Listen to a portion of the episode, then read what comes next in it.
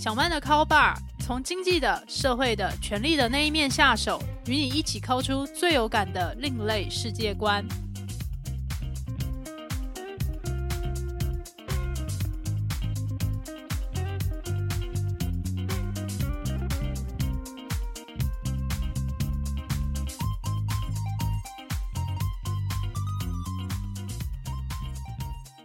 Hello，各位 bar 友，欢迎光临小曼的 Call Bar，我是霸主陶小曼。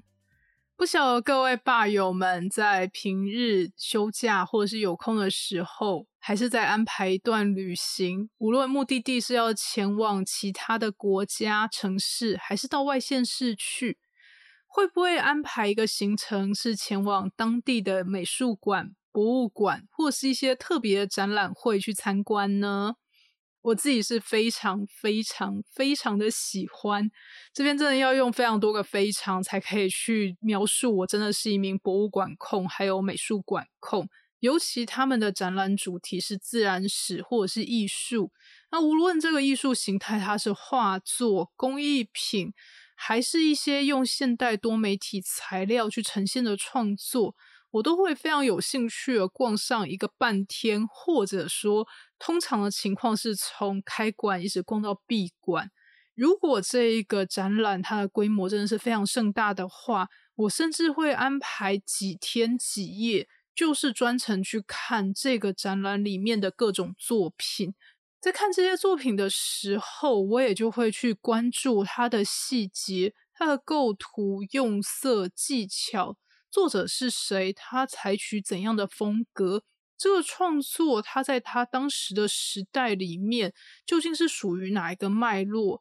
在之前跟之后，分别有怎样的改变？这个作品他创作出来，究竟是要去服务谁？是要去服务那一群既有的王公贵族，还是现在正在兴起的这个新富阶级，或者是所谓的中产阶级？还是说，他是一个艺术家，觉得他要对现在主流的品味还有市场进行一个品味的反动。他觉得他必须要在艺术上或者是一些行动上面进行一些突破，这样子才能够让大家看到另外一种艺术或者是社会的观点。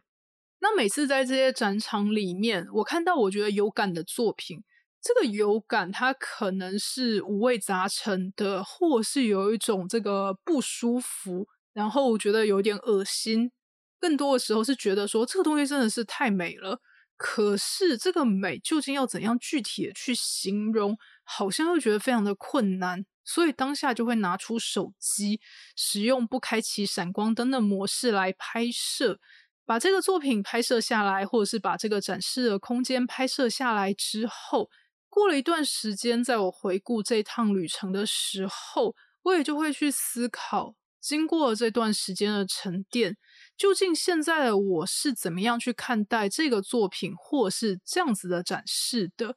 这个展示或者是这个作品，它现在让我有怎么样的感觉？我可以比较具体的去说出来了吗？或者说，在我查过这个艺术家创作过程，还有一些。外界给予他的创作的回馈跟反应，或者是评价的时候，我对于当时的这个感动，我是不是有一些改变，还是它是一个不变的这个心情呢？那在这一些除了情绪的感受性之外，我当然也就会好奇，为什么这一些博物馆或是美术馆的专业人员，他觉得他们必须要去展示、呈现这样东西给我们看。而且为什么他们要收藏这样子的作品？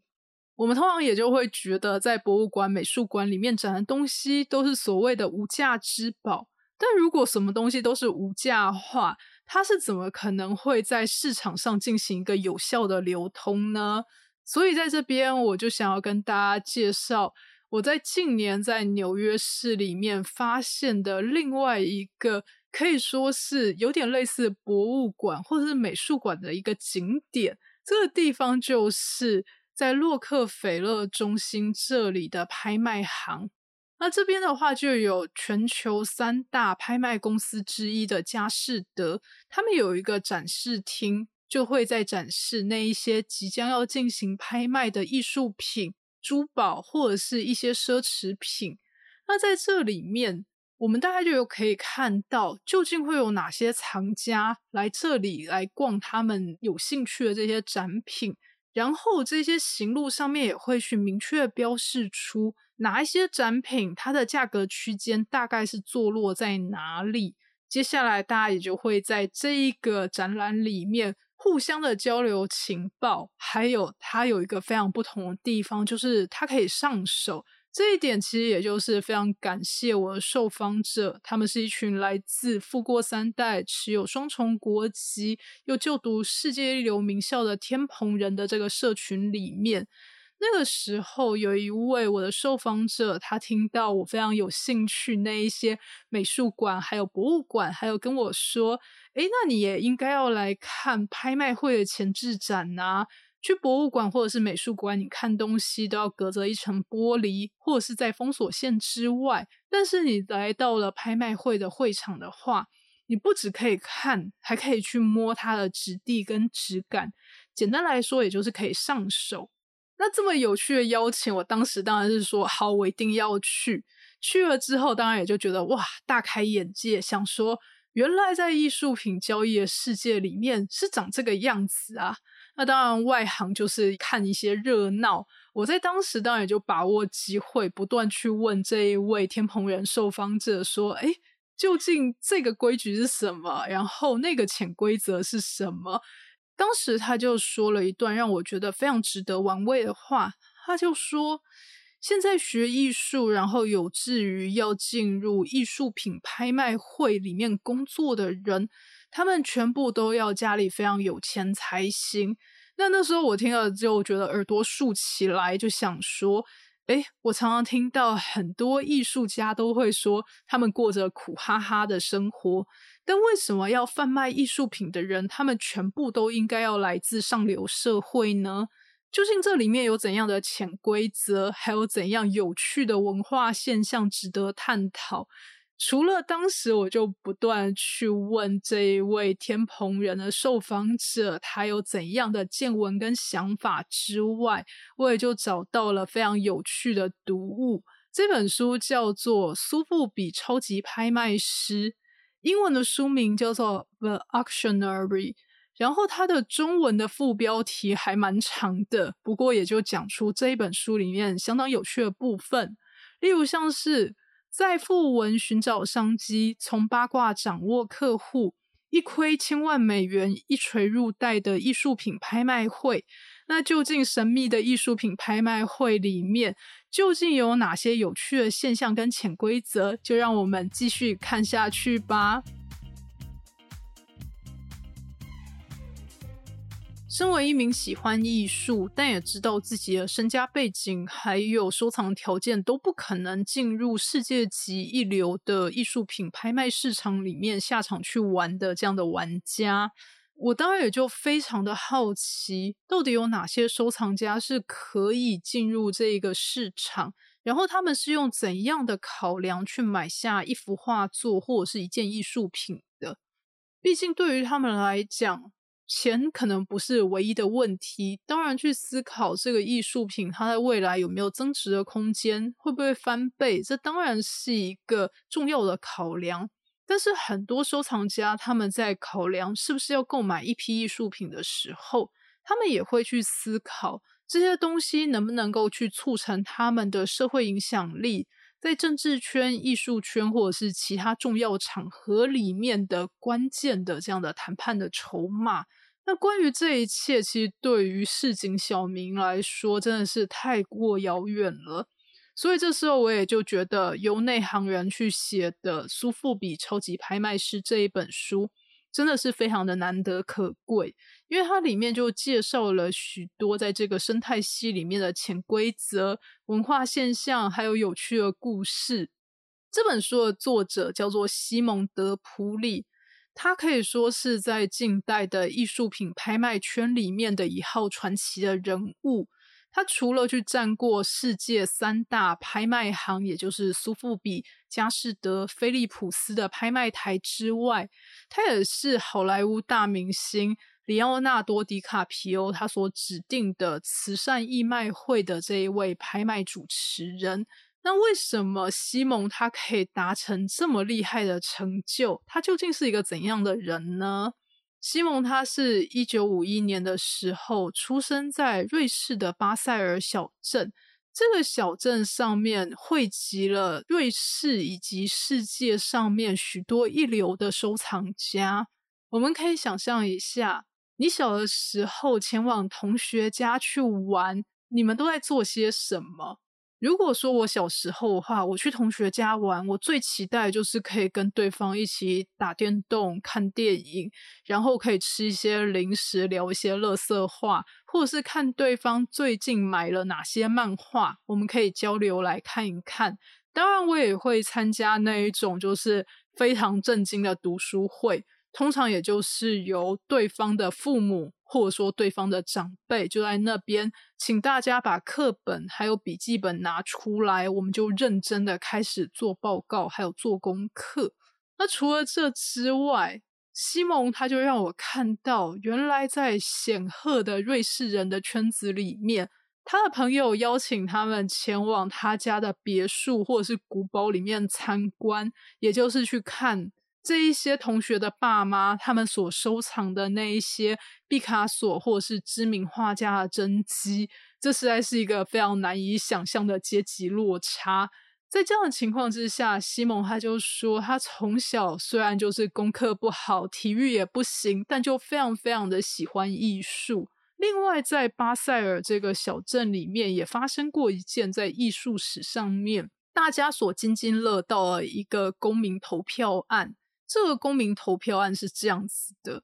西蒙他的同学家里是开航空公司的，那在这段时间里面就发生了一场不幸的坠机事件。这家航空公司有一辆班机就在泰国这边失事，那机上的乘客全部都是瑞士人，而且他们也就是一群有钱人，然后前往泰国度假。那事发之后，原本的商业保险是不够去支应这一些乘客们的损失，所以这个家族他们就决定要去贩卖他们原本借给市政厅的一些名画，里面就包括梵谷的作品，还有毕卡索的作品。但是这个决定却引来了抗议。因为巴塞尔地方的市民，他们不希望这些名画到达别的地方，然后被其他的收藏家买走。可能就算是英国女王来买画，这些市民也都觉得非常的不满意。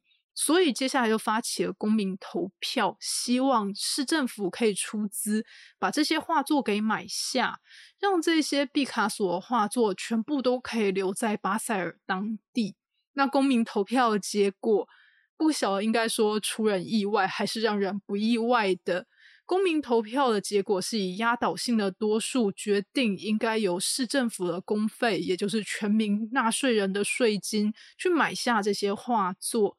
当时还在世的毕卡索也觉得这个公民投票结果真是太令他感动了，所以那个时候他也就额外再送了四幅画给巴塞尔政府。其中一幅画是非常有名的亚维农少女的这个草稿的画作，所以我们就可以知道，在西蒙他成长的环境里面，当然也就是非常非常的这个大家鼓吹艺术，而且会去珍藏艺术。那西蒙他们家族也是有这样的条件的。西蒙他的父亲是罗氏大药厂的律师，母亲也是里面的高阶主管。后来，他的父母就被外派到了日本，去替罗氏大药厂从无到有，在日本或说在东亚地区创立据点。后来，西蒙的父亲就在日本创建出规模是以万人计算的这样的大企业，所以这样子可以去成为一间国际级大企业这个龙头的分公司的高阶主管。啊，这一串话真的是讲的，我觉得这个头衔也太长了吧，有点累。但是我们可以看到，他们的家族不只是有钱而已，西蒙他的家族其实还继承了男爵的头衔，这个头衔其实来自于几百年前，因为他们的家族在宗教战争里面站对了边，然后就被腓特烈大帝册封为男爵。所以，除了西蒙他的父亲本人是男爵之外，西蒙他自己也是一名男爵。那这位男爵他从小功课不好，读书不行，然后也不怎么喜欢运动。所以，虽然他的父亲是非常希望他可以继承衣钵，毕竟他的哥哥还有姐姐们都很优秀，但是西蒙却觉得说不要，他就想要念艺术，一度也就想要成为艺术家。曾经在日本学习了日本画，还有水墨画，但是后来他去推销自己作品的时候，就吃了闭门羹。他也就觉得说，可能他真的不是一个可以去画图的料吧。那既然这样的话，是不是可以去做一些其他的职业呢？那时候他也就去报名了苏富比他们开设为期十个月的艺术鉴赏课程。这个课程在一九七零年代的时候就要价两千美金，如果换算到苏富比超级拍卖师这本书出版的时候，差不多是二零一六到二零一七年之间。两千美金形同是二零一七年的这个汇率，大概是五万美元左右。大家就可以想象一下，去学习十个月，然后去辨别说，哎，究竟这个洛可可艺术还有这个巴洛克艺术究竟有怎样的风格上面的差别？可能很多父母都会觉得说，孩子，你不要闹了。你读书不行，然后那个也没有想到说要做什么工作，居然还要跟家里拿钱去上课。你要不要那个好好的思考一下你的未来？但是当时为什么西蒙他的父母最后还是资助了他们的儿子去做这件事情？那当然也就是因为在苏富比的这个课程里面，就可以遇到非常多显赫的家庭以及他们的子女。例如，像是在里面小这一位西蒙一届的学妹，她就是现在的美国驻澳洲大使，也就是甘乃迪他的千金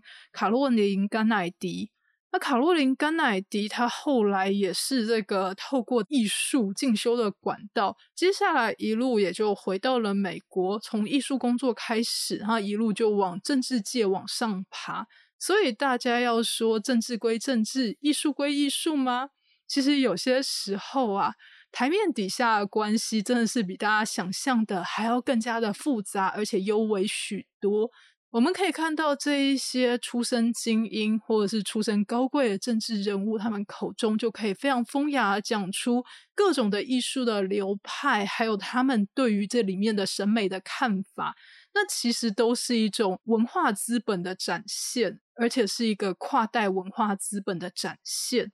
那在这里，西蒙他除了学习之外，他也希望可以得到接下来进入苏富比工作的机会。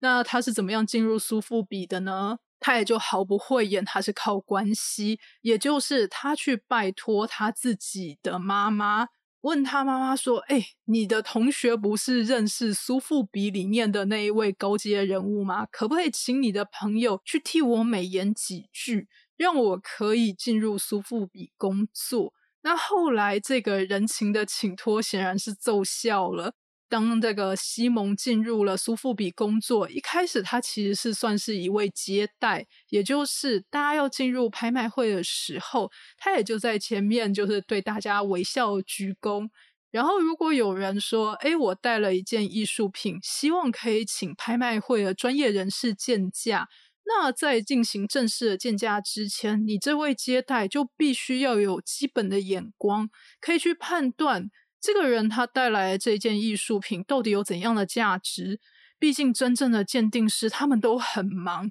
如果你带了一样破烂让他们看的话，他们肯定是会把你这一个看门的人给彪一顿的。那后来这一位我们的这个男主角，或者说我们的作者西蒙，他就在这个表现领域上面做得很好，也跟到对的老板。这一路来到他快要三十岁的时候。这时候，在瑞士的一位非常著名的收藏家海里男爵就对他伸出了橄榄枝，就问他说：“哎，你愿不愿意来管理我的私人的这个美术馆，还有当我的私人特助？”那其实那个时候，西蒙他已经从苏富比的接待一路跟着他老板，变成了一名可以独当一面的拍卖官。他当然也就觉得非常的犹豫，想说。我要去帮别人管理他的私人博物馆吗？而这个时候啊，反而是苏富比里面的这个其他的高阶主管，还有他的直属主管都非常鼓励他这么做。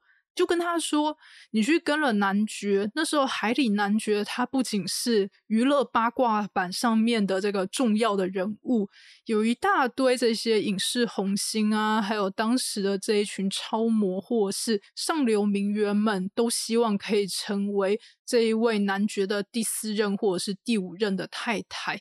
同时，这一位海里男爵，他也就是那个时候在艺术收藏界会一天买入一幅画作的人，所以各家拍卖行当然也都非常希望可以安插自己忠诚的人马到这个男爵身边，这样子才有生意可以做，而且可以靠着男爵去认识更多达官显贵，还有拥有重要收藏品的贵族们。所以那个时候，我们的西蒙也就前往了男爵这里工作，在这里也工作了十几年之后，又回到了苏富比。后来他则是前往了美国，在美国这边设立了苏富比拍卖行，也就在美国这里叱咤风云了十年之后，决定要自立门户。一开始，他是与朋友合伙成立了一间画廊，去贩售画作给那一群收藏家。但后来他还是觉得说，好像是忘不掉拍卖锤。虽然我这名读者就会解读说，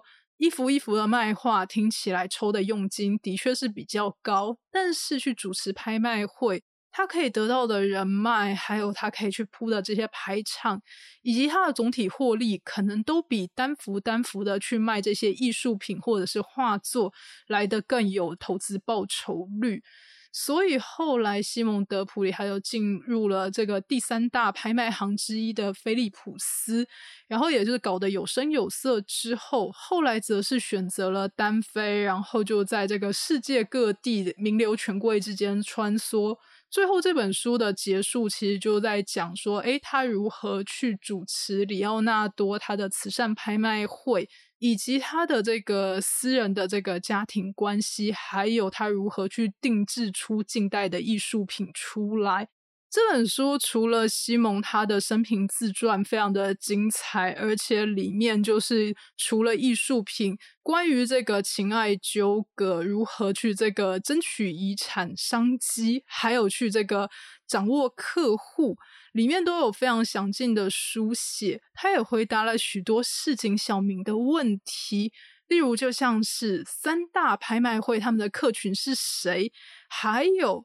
是不是要成为拍卖官都必须要是权贵，以及收藏艺术品真的就可以跟名流、还有权贵、还有政治精英们往来吗？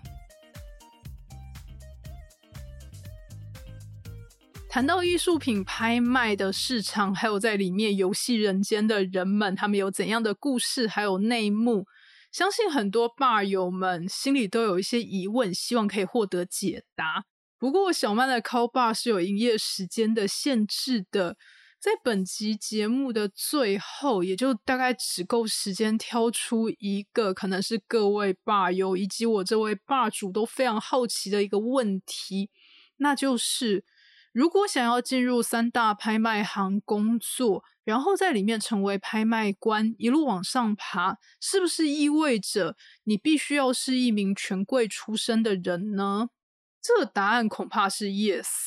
为什么会说答案恐怕是 yes 呢？因为在西蒙笔下，其实就提到，就算你有钱去参与。这一些拍卖行，他们附设的艺术鉴赏课程，其实也就是他们在透过这个课程，在全世界去招募有钱有势的贵族子弟们来报名。那其实当他进入了苏富比的艺术课程里面的时候，才发现课程里面有教德语，还有意大利语，但是他完全没有去教导法语，因为这个学程就预设了你已经是一个精通法语的人了，所以西蒙他其实也就在书中写到，这个课程里面的贵族色彩真的是可见一斑。那接下来，就算你受完训练之后，你想要得到一个正式的职位，那其实也是要靠关系，还有靠人脉。我们也可以看到，西蒙他已经身为了瑞士男爵这个头衔的正统的继承人了，但是他还是要依靠他人脉亨通的母亲，去向一位好朋友求情，或者是拜托。这位好朋友，他是毕业于英国的伊顿公学。那伊顿公学，大家应该是耳熟能详，大家就会想起英国皇室历代所有的英国皇室成员，其实都是伊顿公学毕业的。那当时苏富比。他的高阶主管也是伊顿公学毕业的，刚好也就是西蒙他母亲的这位朋友的好朋友，也因为西蒙的母亲的好朋友的说情，才让西蒙他有这个机会成为了苏富比拍卖会里面的正直的人员。那接下来其实还可以在里面看到。苏富比的高层里面还有另外一个流派，是来自于英国的海军上将的这个体系。英国海军上将，大家可能就会想起先前已故的伊丽莎白女王二世，她的丈夫菲利普亲王，过去也曾经是英国海军上将，所以我们就可以知道，苏富比他的高层，其实也就意味着他们跟英国王室的关系是有多紧密的。那这边也可以提到，常常在跟苏富比打对台的佳士得，他们则是非常喜欢欧陆的王公贵族的后裔。这样讲来，要进入这个浮华的世界里面，还真的是需要一个非常雄厚的背景，你才可能在里面成为一个可以玩得风生水起、如鱼得水的人。那接下来，其实我想大家对于拍卖会以及艺术品的这个市场之外，大家一定会很好奇，这些拍卖品真的像大家说的那么厉害吗？还有就是，为什么很多叛经离道的艺术家，最后他们都会穿上西装，然后就用文质彬彬的方式讲话？再来则是，为什么这一些艺术品拍卖的这个会场之前，会举办这么多奢华的派对，去用慈善为名呢？还有则是，这些上层社会的男女，或是男男跟女女的关系，是不是都很复杂跟混乱？以上这些问题，我们就留待下集小曼的 call bar 来跟大家解答喽。不晓得大家听完本集节目之后，有怎样的心得感想，或者是人生经验，想要与我还有录音师阿宽分享的，都欢迎留言给我们。未来我将继续在小曼的 call bar 持续分享社会阶级的衍生性八卦，我们就下期再会喽。